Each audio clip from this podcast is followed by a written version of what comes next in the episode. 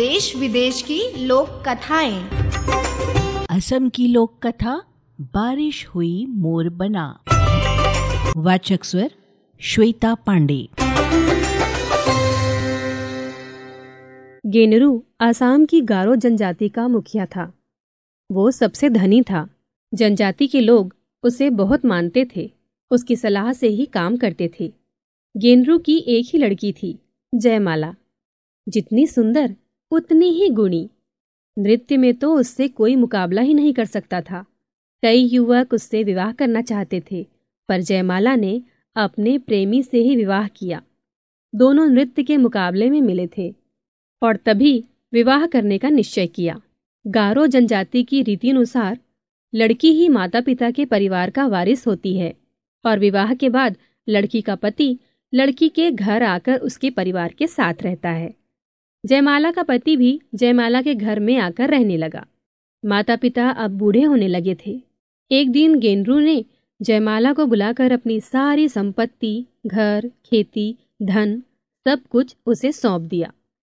जयमाला की माँ ने बक्से में से एक से एक सुंदर वस्त्र निकालकर जयमाला को दिए। अंत में कुछ मंत्र सा बोलकर एक रेशम और जरी के तारों से बुनी तथा नीले और हरे जवाहरात से जड़ी उत्तरीय या ओढ़नी निकाली। ओ माँ, कितनी सुंदर है ये ओढ़नी! जयमाला उसे ओढ़ने के लिए आगे बढ़ी। रुको, हाथ मत लगाना। ये जादू की ओढ़नी है, जो देवी ने मेरी नानी की नानी को दी थी। तब से ये हमारे परिवार में है। इसे संभाल कर रखना और कभी भी मंत्र का उच्चारण किए बिना इसे हाथ मत लगाना। नहीं तो अनर्थ हो जाएगा। और माँ ने जयमाला को मंत्र सिखाया। मंत्र सीखकर जयमाला ने ओढ़नी ओढ़ी। जयमाला पहले से भी सुंदर लगने लगी। कुछ दिन बाद जयमाला के माता पिता का निधन हो गया। जयमाला उदास हो गई। उसका पति उसे खुश रखने का प्रयत्न करता। हर समय उसके साथ रहता। दोनों मिलकर हर कार्य करते। वो गाँव के मेलों, उत्सवों में जयमाला को लेकर जाता और उसका मन बहलाता। जयमाला और उसके पति ने खेती बाड़ी अच्छी तरह से संभाली।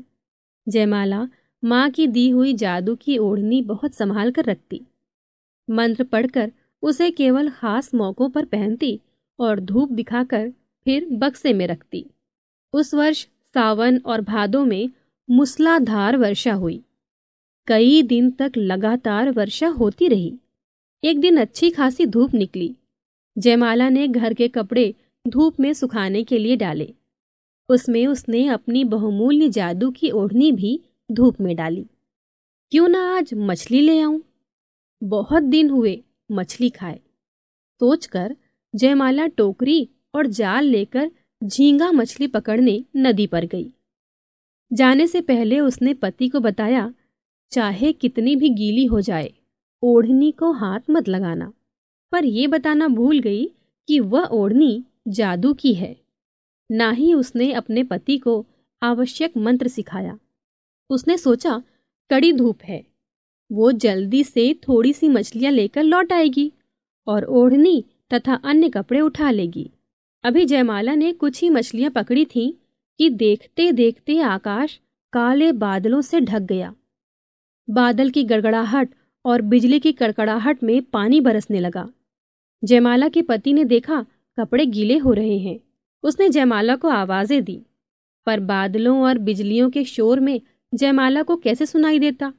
इधर जयमाला जल्दी जल्दी वापस आ रही थी, परंतु इससे पहले कि वह पहुँचती, जयमाला के पति ने सोचा कि कितनी सुंदर ओढ़नी जो जयमाला को बहुत प्यारी है, भीग रही है, खराब हो जाएगी। उसने उसे उठाने के लिए जैसे ही हाथ लगाया, ओढ़नी उसके बदन से चिपक गई। आहिस्ते आहिस्ते उसका शरीर बदलने लगा। अब उसका शरीर पक्षी के शरीर में बदलने लगा। उसके रंग बिरंगे पंख निकलने लगे थे। जयमाला वहाँ पहुँची। पति के शरीर को पक्षी के शरीर में बदलते देख वो रोने लगी। अपने दुख में वो मंत्र बोलना भूल गई। उसने पति के शरीर से लिपटी ओढ़नी खींचनी चाहिए। ओढ़नी को हाथ लगाते ही उसका शरीर भी बदलने लगा।